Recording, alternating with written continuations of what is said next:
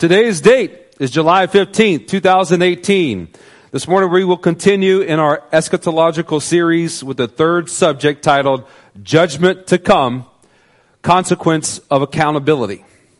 I could show that title screen for us. There we go. Okay, yes. Amen. Last Sunday, Pastor Wade taught on the separation of sheep and goats. Was that a good message? You know, he brought a clear revelation that this separation is not between believers and non-believers. It's within the believers that call themselves sheep but are really acting like goats and God makes that distinction. The uh, context of this parable and six others related to this distinction and the clear point is that God waits for the fullness of men's lives to then declare eternal judgment, thereby giving all men opportunity to be transformed. Who wants to be transformed? Amen. To be transformed from a tare to a wheat or a goat into a sheep. Once transformed, it is our responsibility. Let me say that again. Once transformed, so raise your hand if you are transformed. It is now your responsibility to carry out the deeds that God has prepared in advance for you to do and to finish His work. In order to finish His work, we must be in constant engagement. Say constant, constant. Engagement, of God's word, which is living and active. Because we know Hebrews 4.12 says that God's word is living and active, sharper than a double-edged sword, right? Does anybody know what Hebrews 4.13 says? Quoted by heart. Ready, go. Without looking.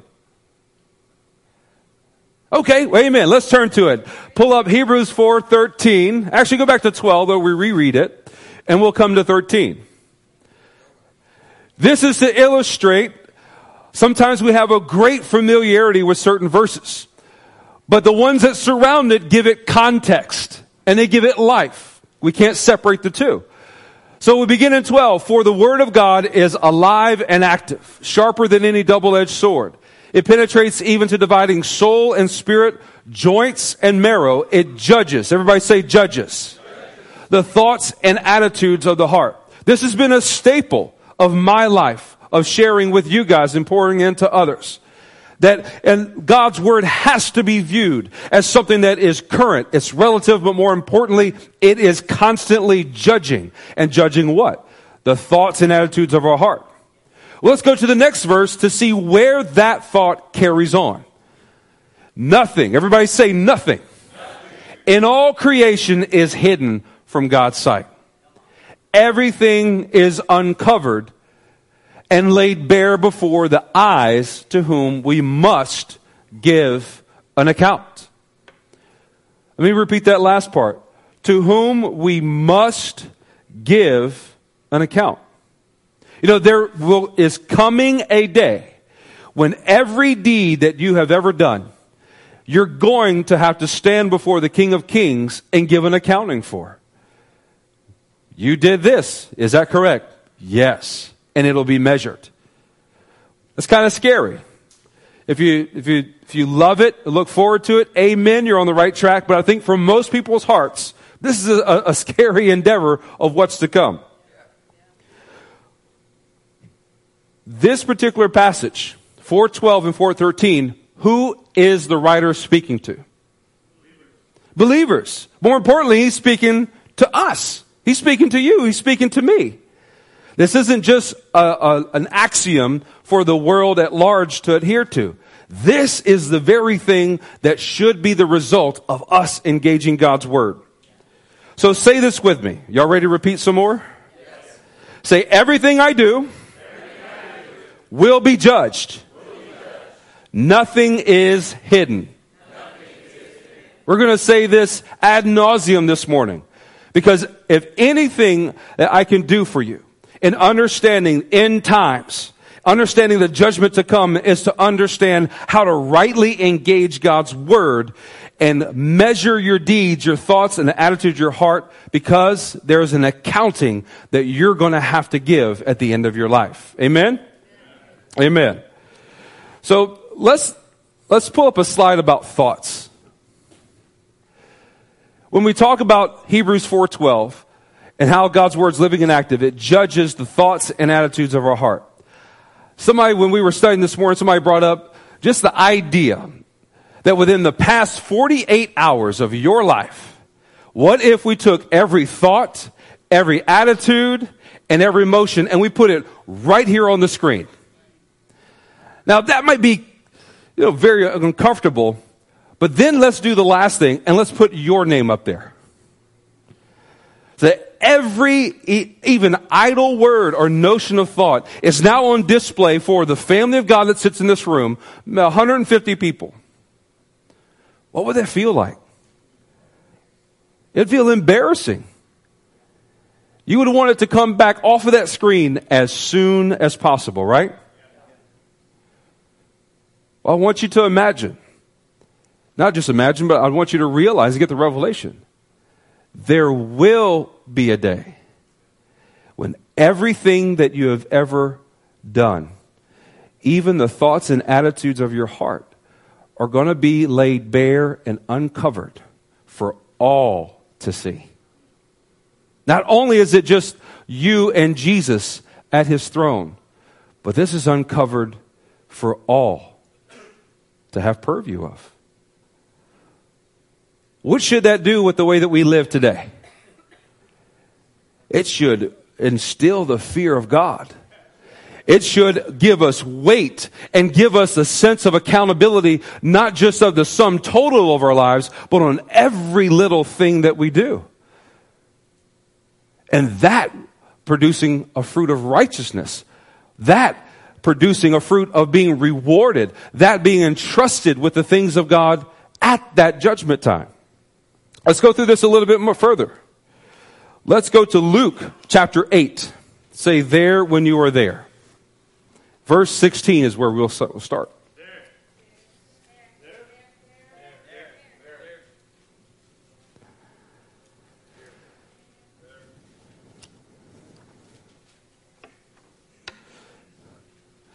Verse 16, no one lights a lamp and hides it in a jar or puts it under a bed.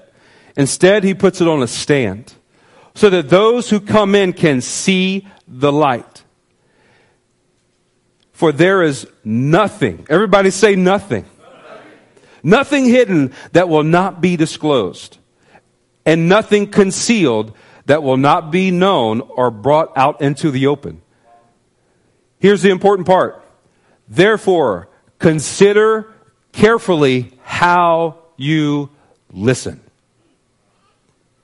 Particularly listening to what? The very first scripture that we covered. His word, which is alive and it's active and it's judging the thoughts and attitudes of our heart. What daily interaction and engagement with God's word should look like is that as I engage his word, it's revealing to me the secrets of my own heart. It's revealing to me that which is going to be laid bare before the entirety of mankind and before the King of Kings and to which I will have to give an account. That when we look at this and more importantly, put it into practice on a daily, let's say hourly, if not minute, how about second? Every microsecond that we live and breathe, we are constantly engaging God's word. It should be cutting and measuring the thoughts and attitudes of our heart. So therefore, we should consider carefully how we listen to what's being spoken. Let me bring a, a bit of encouragement. Engaging God's word obviously looks like opening up and reading it. But can't this also come from sermons like this? Yes. So anytime I have the question after a, word, or I hear the question asked, Pastor, was it, uh, was it me that you were preaching to? Yes, absolutely. I had you in mind the entire time. And everybody that asks me afterwards, I will say the exact same thing. And even when I ask myself, I tell myself the same thing. Of course. Because His Word is living and active. And as we begin to share and declare His Word, you know what? We should be living. We should be active. And the things that we are sharing should be judging the thoughts and attitudes of not only our own hearts, but other people's hearts as we give it as well. And we should be spurring them on to consider carefully, therefore, how they listen. Now, that's the, sermons here. That may be a one-on-one session with one of the pastors. Raise your hand if you ever had one of those. Amen. Is it a joy? Yes, that's kind of popcorn all around the room. Yes, in the end, it's a joy because it's life giving. Amen? But that also can come from one to another, from a peer. That may look like households with mothers and, and fathers and, and wives and husbands. That may look like one of your children coming up after you and your wife are having a dispute and, Mom, Dad, I think the scripture says to not to let the sun go down on your anger. How often do we discredit the living and active word because it's coming through someone that we really don't honor or respect? Let's put up those lists of thoughts again.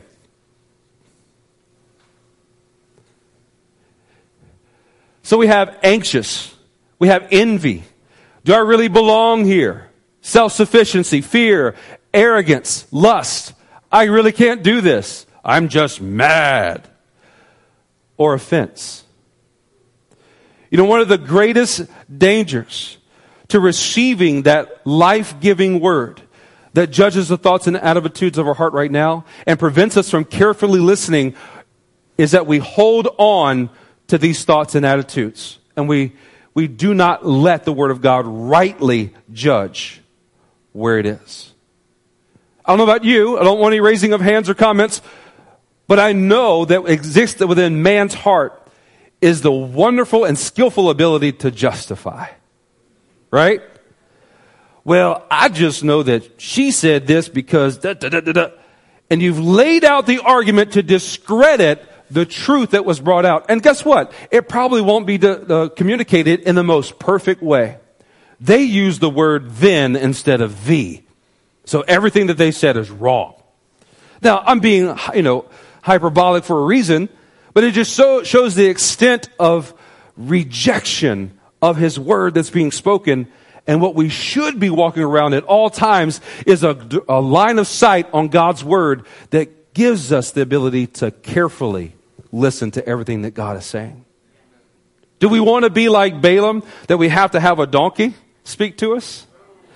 And even if he does, he's right, and we still have to repent. So this morning, you have a donkey speaking to you. And hopefully the word comes alive, cause you to repent, and we lead a life. Amen?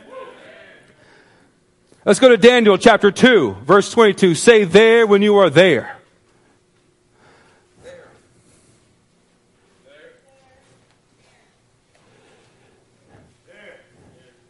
There we go. Come on.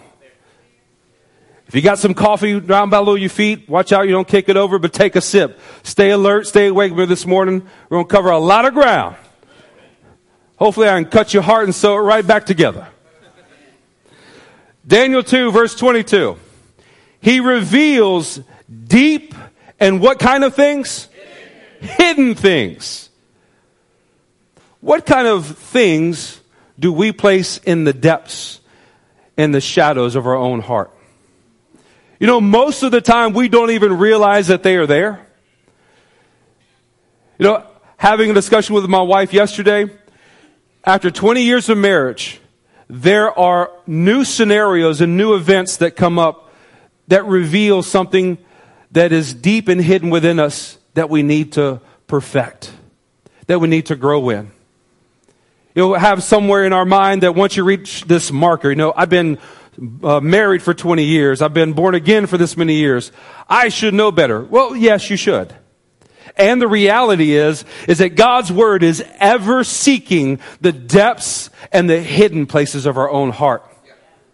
And we should constantly be letting His Word work through those depths and work through those hidden things because who benefits from the revelation of what is hidden deep inside of you? We do.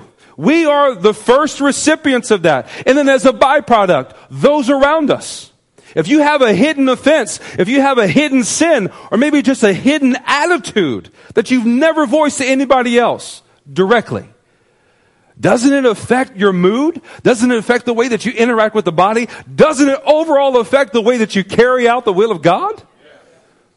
I don't know about you, but I don't want to be like the first generation that was in the desert coming out of Egypt.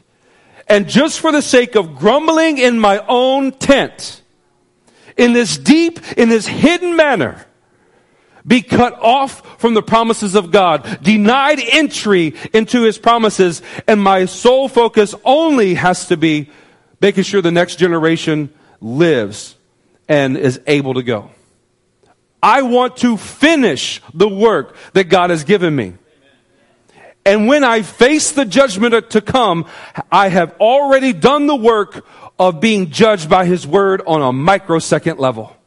So that when I stand before Him and you stand before Him, we can have confidence. Daniel received from God what was necessary to reveal the mystery of what was inside of Nebuchadnezzar's heart. And this was his, his praise immediately after. Because Nebuchadnezzar set up a gauntlet. Basically, you tell me what I dream and then interpret it. Daniel got it all, gave it to him dead on, and then he turns around and he gives praise to God. And this is a portion of it. He continues in 22 that he knows what lies in darkness and light dwells with him. The very first thing that God did in restoring the entirety of the earth is found in Genesis 1. And we all know it. He said, Let there be. Sun, moon, and stars were not made until the fourth day. So, what was that light? It was His presence. It was making that distinction of what was him and what was not him. And that he went into the depths, into the darkness, and began to establish his restoration with his presence and with his word. It was living, it was active, it was then judging what was happening on earth. And then he brought life out of it. Come on, how about you? I want you just, uh, we're going to take our time through this because I want you to grasp the enormity of what judgment is. And it's not just the judgment to come in thousands of years or whatever else it may be. How are you interacting with the judgment of God's word today? How much are you avoiding or justifying yourself around its application to your thoughts and attitudes?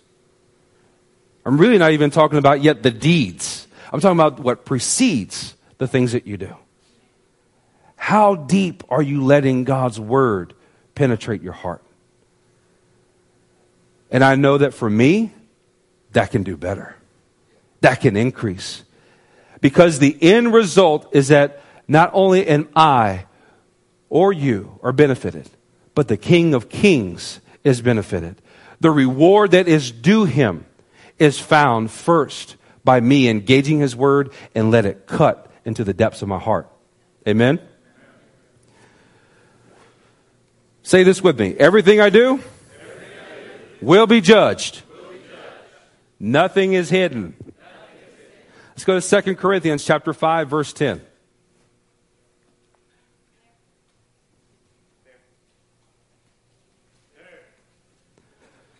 There you go. Say there when you're there.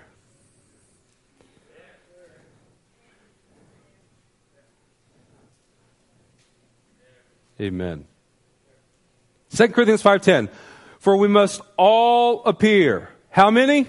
All. all appear before the judgment seat of Christ, that each one may receive what is due him for things done in the body that are only good. Good and what? Good and bad. But I, I thought the blood of Jesus covers this. Well, it covers me from the penalty of death. It covers me and enables me to enter into his presence. But we still have to give an account. And how we are rewarded is based on how we performed in this life, in this body, and giving an account and letting God's judgment fall upon us for things done that are good or bad. I want to make sure that that is clear. That we must give an account for everything that we have ever done. I don't know about you, but that's weighty to me. That makes me, first of all, look backwards and going, oh my word. Okay. I mean, have you guys ever had someone else look at a bank statement and how you spend money? You ever had to go through some type of financial counseling? It is torturous. I'd rather have my toenails pulled. That's like, uh, we were in a court situation and the judge looked at a, a bank statement. and He's like, who eats out that much? Well, pastors who pick up the tab, taking people to dinner and doing counseling. But there, there's this exposure, there's this uncovering that we have a hard time just with a bank statement. We even have a more, a harder time just the thought of everything that we thought and felt being on a screen with our name on it for our, just our church family to see. There is a judgment coming, so we have to anticipate it with our daily life now. Here in 2 Corinthians 5.10, the judgment seat is also known as the Bema seat. Everybody say Bema. This is the Greek word for judgment seat. And it's the Bema seat of Christ, which addresses the deeds of each believer. We must all appear before this, this Bema seat. There is a day of accountability for our deeds, and we will receive what is due us. Matthew 25, 31. Let's turn to that real quick.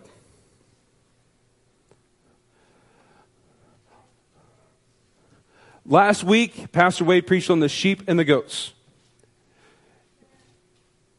And he pulled from this source in Matthew.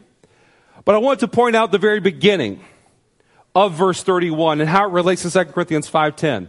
When the Son of Man comes in his glory and all his angels with him, he will sit on his glorious throne. So what is clear is that at his return, when he's coming to separate the sheep from the goats, he will sit upon this bema seat in order to carry out that judgment between the sheep and the goats. Joe, if you could pull up the, the timeline here that we displayed last week. So you guys see it? We have the, the day of the Lord, which is the first resurrection mentioned in the book of Revelation, which is also the sheep and goats, and the judgment seat of Christ, or the Bema seat of Christ. In this separation of sheep and goats, it is a determination of whether or not you are in the kingdom. You know, wasn't that a, a an earth shaking revelation that Pastor Wade gave? That you will have this determination of those who have lived their whole lives looking as close as possible to being a sheep, calling themselves in Christ, very well have been in Christ, but the motives of their heart were wrong. They begin to deviate from being connected with the head. And there will be a judgment between those who are sheep and those who so closely resemble. You know, Matthew 7 21 lays this out. Many on that day will say to me, Lord, Lord, didn't I what? Didn't I prophesy? Didn't I cast out demons? Didn't I do all these spiritual things? And he'll say, away from me, for I never knew you. That is going to happen here at the sheep and the goats, at this Bema seat. There is a judgment to come for believers that we must anticipate now within our daily life. As we go through this, let's go to Obadiah 15. I'm pulling from that book that's well worn out within your Bible, right? One chapter. Say there when you are there.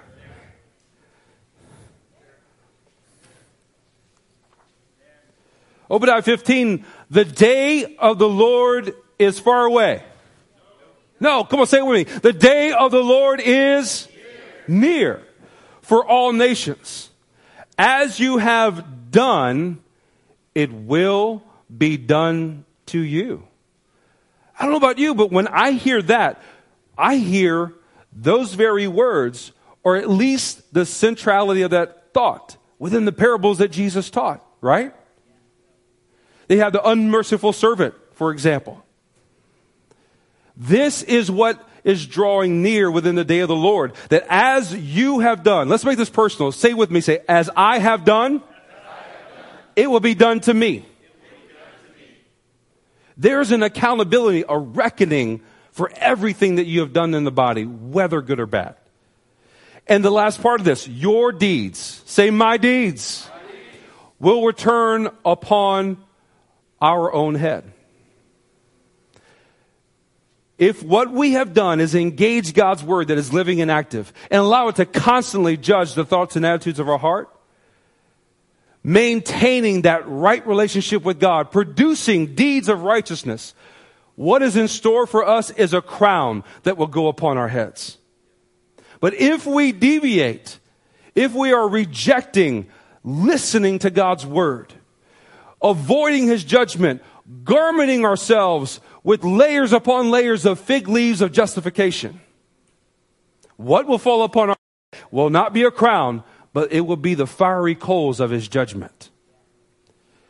You know, understanding these principles will help us rightly understand then how God deals with the entirety of mankind. Is God just? Yes. So we look within His Word, we first start with the character of who He is, that He is just and nothing is unfair. If you read something within God's Word and you think that it is missing love, it's missing fairness, please don't indict the character of God. Instead, realize you're probably missing something and you need to seek just a little bit further at what God's Word says. Say with me, everything I do, Will, be judged.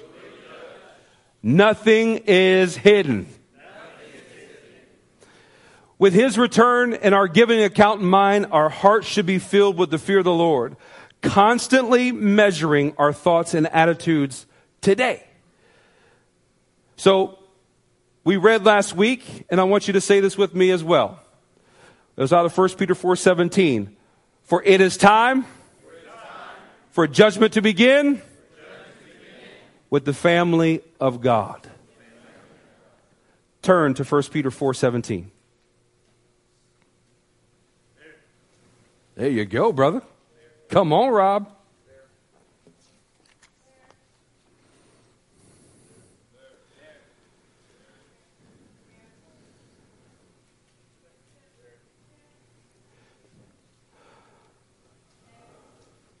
I want to begin with the first part of this verse and emphasize that it begins with us. What before I read it, what is one of the most popular statements from people, or may have been from you at one point in time? Don't judge me as one. but why they are not Christians? Hypocrites. Isn't that pretty unanimous? You know, we've took mission trips to other countries that have had some Christian influence. You know, I heard the same thing halfway across the world that I also hear here. That it's, it's the condition of man's heart that when in a state that is separated from God, that is living in sin, full of guilt, the first thing that they will do is begin to blame the, the lack of righteousness within the ambassadors of Christ's name. And so when we're looking at this, it is time for judgment to begin with the family of God. Saints, realize what's on the line. That let's start with today. Your representation of Jesus, of Christ, is going to be directly reflecting upon your level of engagement of God's word upon your own heart. That the more that you're refined, the more that you let the God, God's word pry out of your heart offense, pry out of your heart fear, anxiety, everything that hinders, like the word that came forth during worship, even self-righteousness, as God's word strips these things away, all that is left is that which has been redeemed and is the image of the living God inside of you. And therefore you are able to be a clear representative and ambassador of his name. And when men try to call you a hypocrite, they will look like a fool. That the breastplate of his righteousness upon you will defend you, but more importantly, defend the name of God. We all aspire. We're sitting in this room because we want to know Jesus more. We want to be refined into his image more. We were talking this morning, you know, you can see the background of, of congregants in this one uh, guy on YouTube as he preaches to his church. And our thought was, for such a powerful preacher, the things that he says, he really has a small church. it's because he brings such a fiery word, a convicting word. He's constantly using God's word to judge the thoughts and attitudes of his own heart and the people that are seeing in his congregation. And the reality is, we hate it. My flesh hates correction. My flesh hates being judged. And like the comment earlier, in addition to saying that all Christians are hypocrites, it's also a defensive mechanism to say, don't judge me. That's what the word says. Well, the word says so much more than that, and it's out of context. No, what we should be crying out is, Lord, please judge me. Please let your word come and cut me to the heart. Make me like one of those in Acts 2 that replies with, what must I do to be saved? If we are constantly repenting, it's because we are constantly engaging in God's word. I don't know about you, but I'm not resurrected yet. Some of you in the room look like you're resurrected. You glow, you got, you know, just muscles and all that kind of stuff, and that doesn't exist on me. Losing my hair and gravity's taking effect. But the whole purpose of this constant engagement of God's Word is so that the judgment to come, you can be found affirmed in His sight. Breaking that down on a, on a, on a micro level of how engagement with His Word today looks like. If someone is meeting with me and they say that every time I meet with you, I'm always corrected. Well, there's a number of things wrong with that. Number one, you're not spending enough time around me. I'm not spending enough time around you. But secondly, you're missing the whole point of what correction is for. Correction using God's word is meant to give you life. It's meant to open up your heart, and I want you to see what's really inside your heart. I don't need you to tell me what it is. I want God's word to reveal it because what the result is, is that it mines out those deep and secret things. It brings them to the surface, and now God can fix it. Now, as we move forward, looking at the judgment to come, isn't that the whole purpose of God coming back, uh, Jesus coming back? and bringing his judgment is that he is bringing finality to the heavens and earth and he is completing the task of fixing this? Yes. Adam and Eve were called and designed and tasked by God to subdue the earth and fulfill it. That's been our job the whole time. And when Jesus comes back, he's going to finish that. And he does it with completing his judgment. It's time for judgment to begin with us. So we must pay more careful attention to listen carefully to what His Word is speaking to us. And let it judge our hearts. Let it engage us. Let it convict you. Seek it out. This is the mercy of our Father. I want you to view correction like this you have the ability to get the answer today by some by God's word and somebody bringing to you God's word of something you're not doing right, you're getting the answer or the ability to find the answer ahead of the bema seat of Christ. If what we're waiting is that we just build our own righteousness and then wait until that bema seat moment for Jesus to judge what we do, we're going to be found woefully short and building only with wood, hay, and stubble instead of gold, silver, and precious stones. We have to love correction because it's the mercy of God being extended to us. Let's go to John chapter 6. Y'all feeling this? Me too. 638.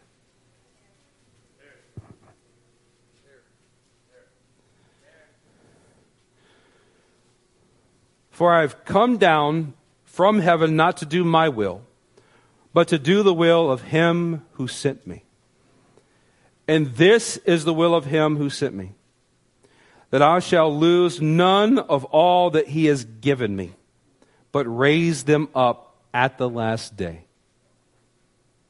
For my Father's will is that everyone who looks to the Son and believes in him shall have eternal life, and I will raise him up at the last day.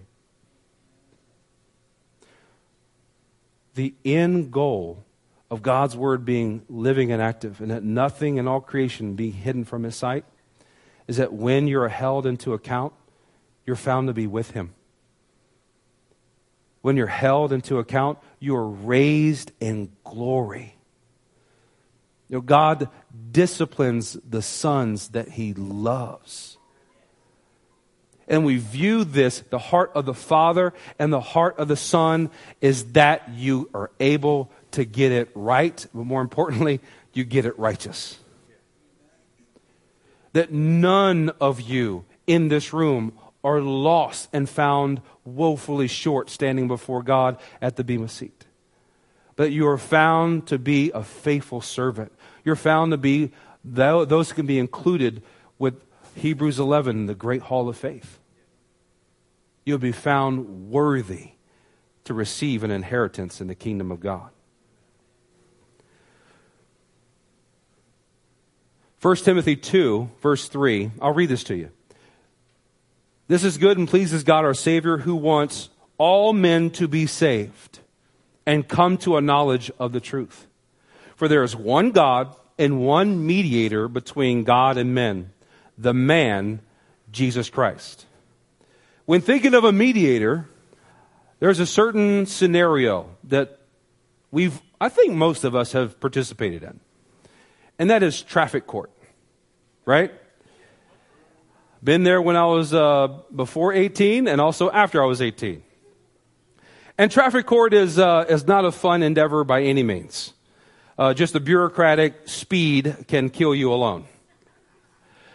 Well, when you finally get there, what you did is whatever the police officer wrote you down for the offense. And have you ever seen somebody try and argue with the judge and justify how what they did really wasn't the case? How tolerant is the judge of those explanations? Not at all. And I've seen some, some pretty stupid explanations.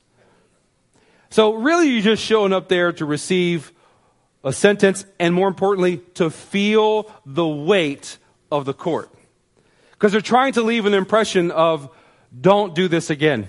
They're hoping that that weight that sits on you is there gnawing in your ear as you're down that straightaway that says 45 and you want to go about 75. Or whatever other, other infraction that you typically do in driving.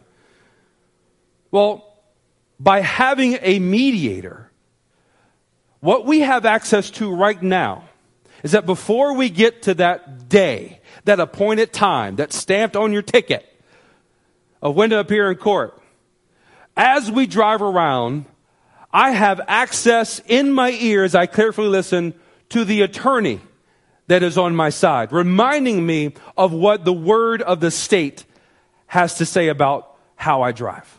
In addition to that, I also have in the other ear the judge himself guiding me, giving me instructions carefully and uh, giving me guidance. And at times using some force as he impresses upon me what is demanded by the laws of the land. And what's even better is that the attorney and the judge are related. They're father and their son. And even go beyond is that the father had his son pay my debts that I owe for what I've already done wrong. And that by this relationship with the mediator, we have the opportunity to listen to the correction and the direction that God is constantly giving and averting the final judgment being against us and the separation from God's presence.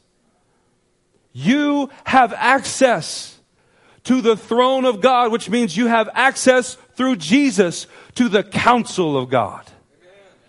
I have a counselor. You have a counselor that's not just favorable. He's not just in your court.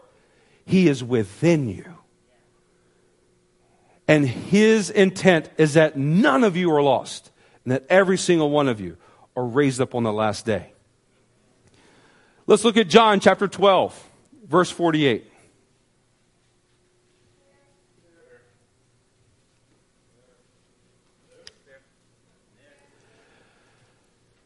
There is a judge for the one who rejects me and does not accept my words. The very word which I spoke will condemn him at the last day. For I did not speak of my own accord, but the Father who sent me commanded me what to say and how to say it. I know that his command leads to eternal life. Let me read this again. I know that his command leads to eternal life. The proper view of correction, the proper view of God's word judging us every microsecond is that this leads to eternal life.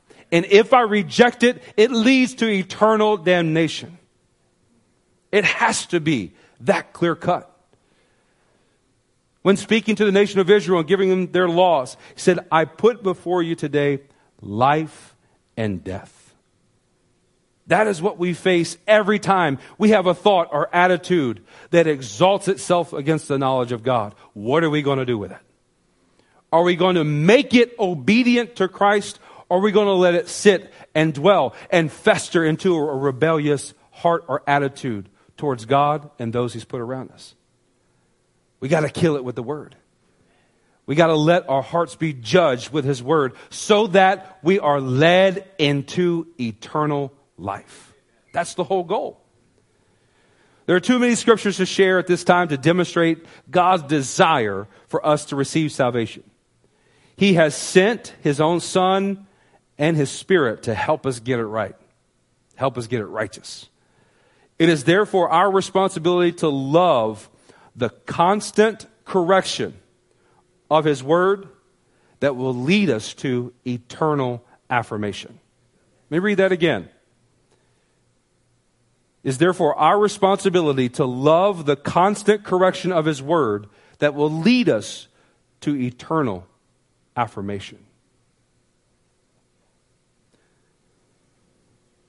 Let's go to 1 Peter 4:18.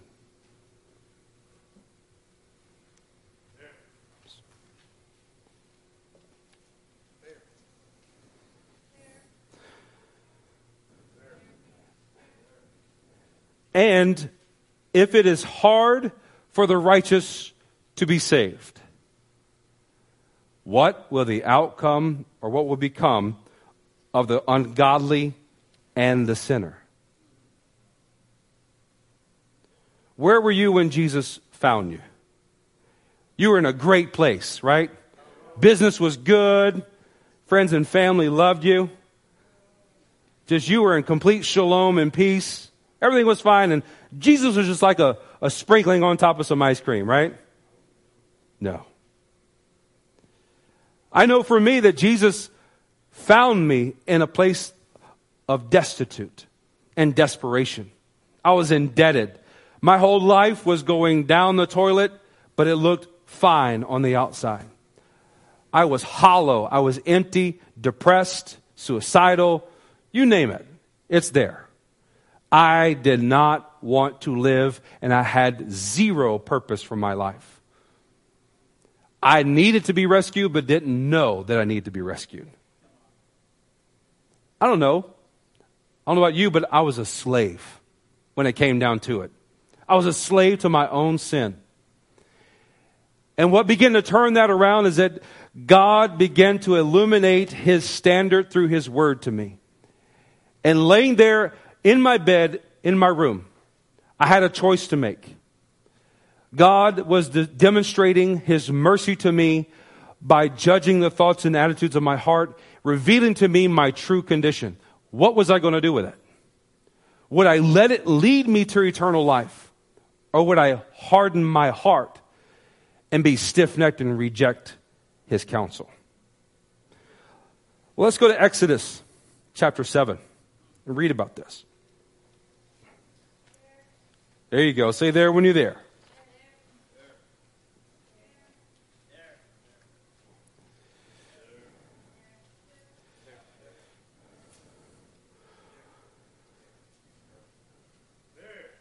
There you go. But I will harden Pharaoh's heart. And though I multiply my miraculous signs and wonders in Egypt, he will not listen to you. Then I will lay my hand on Egypt, and with mighty acts of judgment, I will bring about my divisions, my people, the Israelites. And the Egyptians will know that I am the Lord when I stretch out my hand against Egypt and bring the Israelites out of it. I could relate to that being in that position of being a slave. I could not crawl my way out of Egypt on my own. I was a prisoner to my own sin. And when the Word of God illuminated to me my condition that I was a slave to sin, but then began to promise and show me a deliverance out of it, absolutely, I'll take it. But it required me to co- completely surrender my life. And by that absolute surrender, I found his absolute salvation. But what that also meant is that now we have a demonstration here in Exodus how God dealt with his enemies. And what we have is a cycle of plagues warning, warning, judgment. And at the very end, no warning, just judgment. If this is how God deals with his enemies, how much more then will he deal with the righteous that are his children? The mercy that's there for us. So, in all of this admonition and encouragement for you to let God's word judge the thoughts and attitudes of your heart because it's weighty, we must consider everything that we think and everything that we do. There is a level of mercy that the Father has to help us through it. That He takes us by the right hand and He leads us through this. No different than He did with the Israelites in the desert. He took them by the hand and He led them through the desert. He says in Deuteronomy 8 that He caused them to hunger and thirst so that they may know that man doesn't live on bread alone, but from every word that proceeds from the mouth of God. And if it's hard for the righteous to be saved in that manner, then what will the outcome of the wicked be when they have received mercy as well? You know, have you ever apologized to somebody? This is hypothetical, by the way. You ever apologize to somebody for something that you really didn't do wrong, but what you're trying to do is establish a means of mercy and peace and restoration? Yes. I think most married couples, their heads bob up. Yes, uh, absolutely. And then what's your, what are you waiting for after you apologize? They apologize back. Okay, yeah, that's what I was looking for because I really knew that you were at fault. Okay, good. But what happens if they don't? Was your motive right in the first place? Did you really want to establish peace? Or did you really want them to apologize for what you thought they did wrong? right? How much more is God just? When he has extended his mercy, when he's gone to the extent of sacrificing his own son to pay for the debts of those who transgress against him, and there is no reciprocation. And there's no acknowledgement. We're made in the image of God, right? That's not just the physical way that we look our, our, our thinking, our emotions. God has thinking. He has emotions. If this is how we feel as a means of injustice with just a personal relationship, how much more does he feel towards those who reject his word and reject his daily judgment as a result of it? This is something to weigh. So, what that should do in us is that we are overflowing with thankfulness of the mercy that we do receive from the Father. And what that looks like is, yes, correct me. Yes, share a word with me that rips me to shreds because God's going to put me back together stronger than I was before. Yes, please speak into my life. I want it. I need it. And without it, I'm rejecting the counsel of God. But what I want, I want your correction. I want your word to lead me to eternal life. So that when I stand before God at the Bema seat, I will be found to be a wheat. I'll be found to be a sheep and not be separated from your presence. There is a judgment to come, but let's beckon its, its presence here and now today in our heart. Amen? Amen. If you are still alive, there is hope to repent. This is not only encouragement for those in the room, but for your family members, for your coworkers, for that neighbor that you love. If they're, they are alive, there is still hope for repentance. If you are still breathing, transformation can occur. It's only when breathing stops that's no longer possible. Consider the kindness and sternness of God. Say this with me love correction, love correction. Seek, out discipline. Let the judgment of God. fall on us now.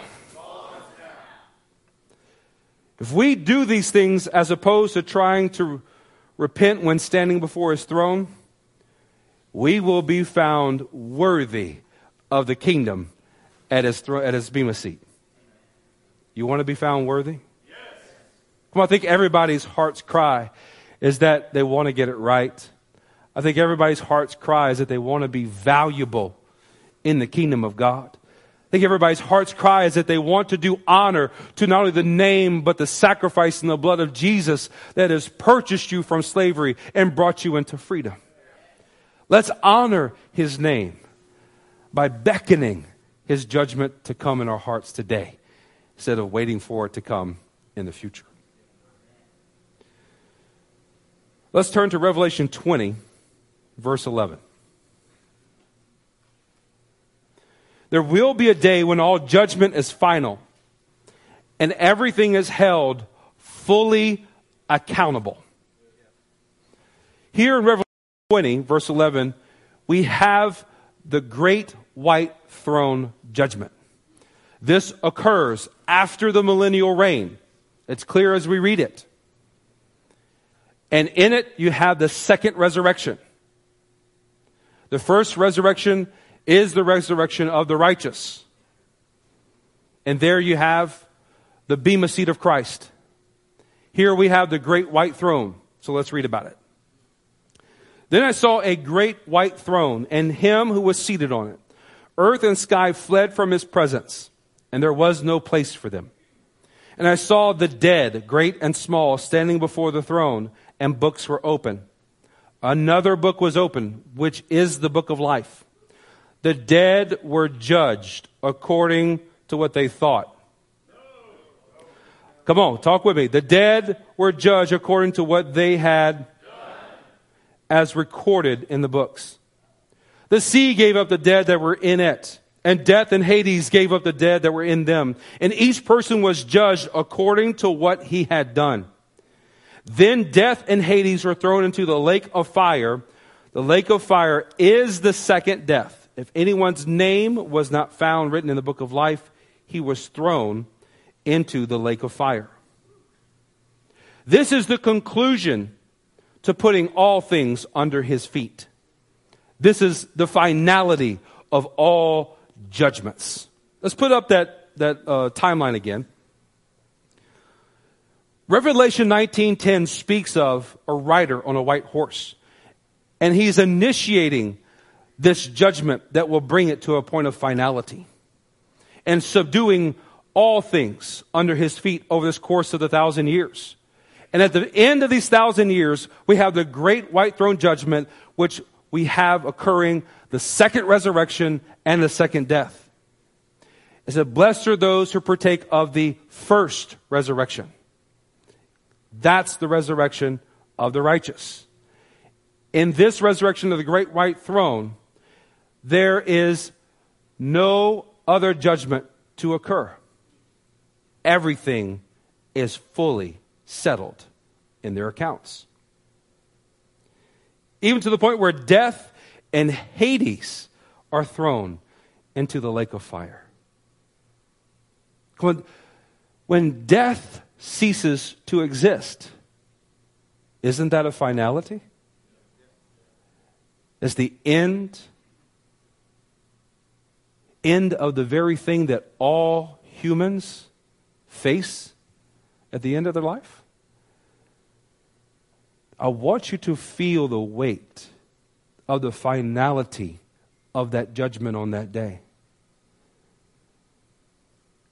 And that the books of your life, my life, are going to be opened. And every little thing you've ever done is going to be weighed and measured. At the Bema seat, or if you're outside of Christ, at the great white throne. I don't know about you, but I want to receive a reward. A reward of not just eternally existing with Him, I want to eternally rule and reign with Him. I want to be found worthy of Him looking at me and say, Well done, my good and faithful servant. But let me be honest with you about my own heart, and maybe you can relate to this. Whenever I look at my thoughts and my attitudes, I easily skip over them. I excuse them, I justify them in some shape or form. And I block them in the back of my mind as if they'll never be dug up again. Oh, okay, it, it's past, it's behind us. No, you have the opportunity to determine the outcome of when you stand before the throne of God. You have the opportunity to receive reward or wrath. You determine that. Because when the books are open and He measures, God is going to be just based on what you have done. So I don't know if you're like me, but when you look at those things that you have done, and you're calculating the remainder of things that you could possibly do, righteous and unrighteous. Do you feel that chasm, that separation from God? And if only you could make it right, if only you could close that distance. I do. Only if there was someone there to advocate for me, if there was someone there to take up my cause. Let's go to Job 9, verse 33. Actually, it's 32.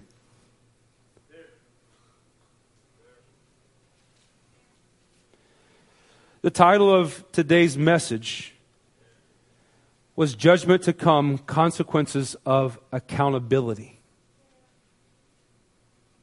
Where this has led my heart and sharing with you today is the response to this title.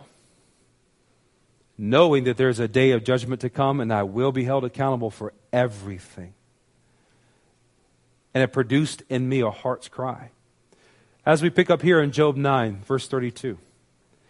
He is not a man like me that I may answer him, that we might confront each other in court. If only there were someone to arbitrate between us.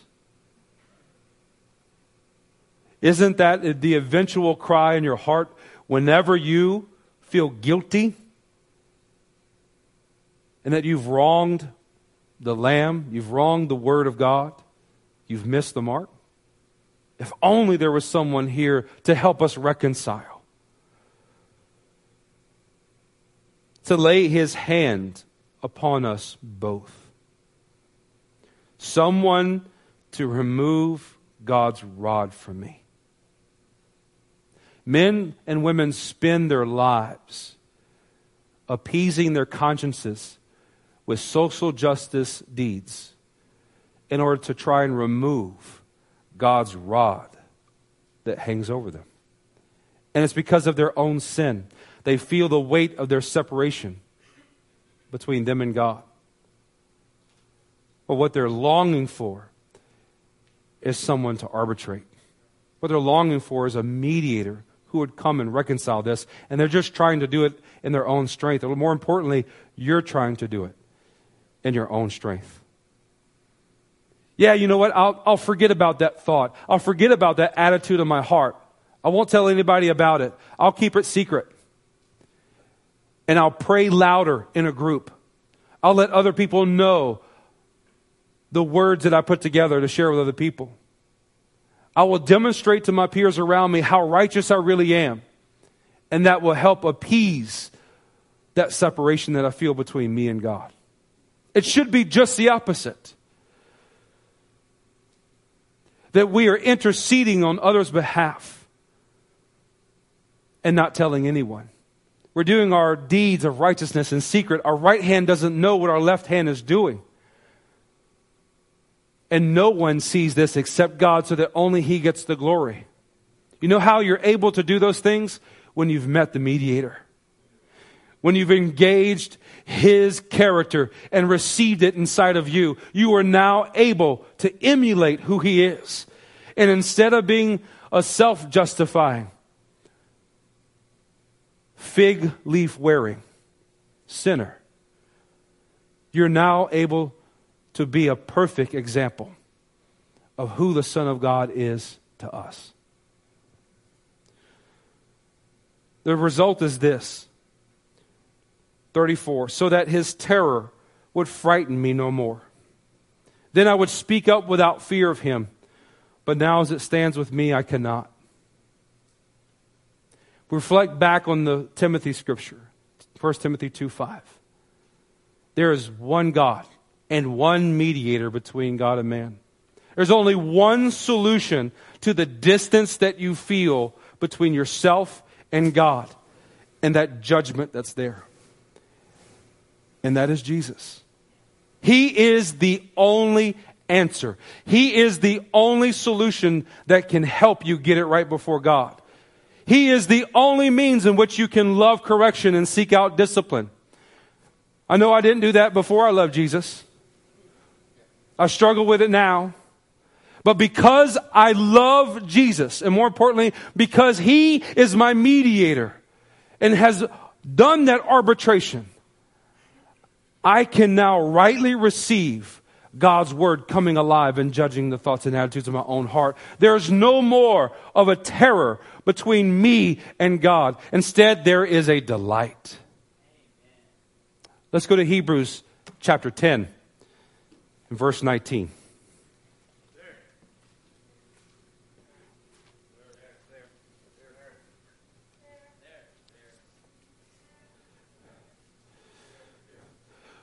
With this arbitrator in place, as you have a relationship with Jesus that comes from repentance, a relinquishing of your own life, a crying out for this mediator, this is the access that you have.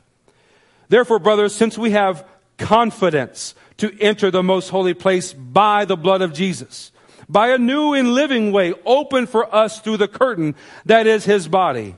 And since we have a great priest over the house of God, let us draw near to God with a sincere heart and full assurance of faith, having our hearts sprinkled to cleanse us from a guilty conscience and having our bodies washed with pure water. I want us to stand.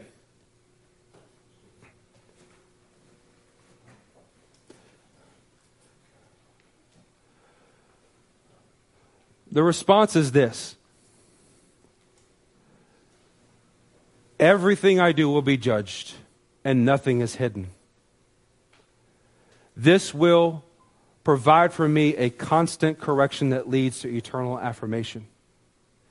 And the right view of judgment and judgment to come will be that I am engaging his judgment now in my own heart so I can stand approved and affirmed at the Bema seat. And that I can now then take that message of what I have received and go share it with those who wait for their doom at the great white throne. I can go bring a gospel message of salvation and others can inherit and receive the very thing that I'm experiencing now. I can introduce them to the mediator of this covenant and see their souls saved from death where I was and where I am certain not to be. We can participate in the inheritance of salvation by engaging God's word and letting it judge us. So as we begin to pray, as we begin to seek God's face, I want you to measure your heart. I want you to do what we were doing in the first worship service and letting Him reveal what have you clothed yourself with that is not from Him. What thoughts and attitudes have you allowed to sit and cultivate that need to be uprooted? Come down to the altar and let His Word pull it out of you. Let His Word clothe you so that when you get up, you can have full confidence and assurance that I can walk into the Holy of Holies and be right with God and receive what I need from Him. Amen.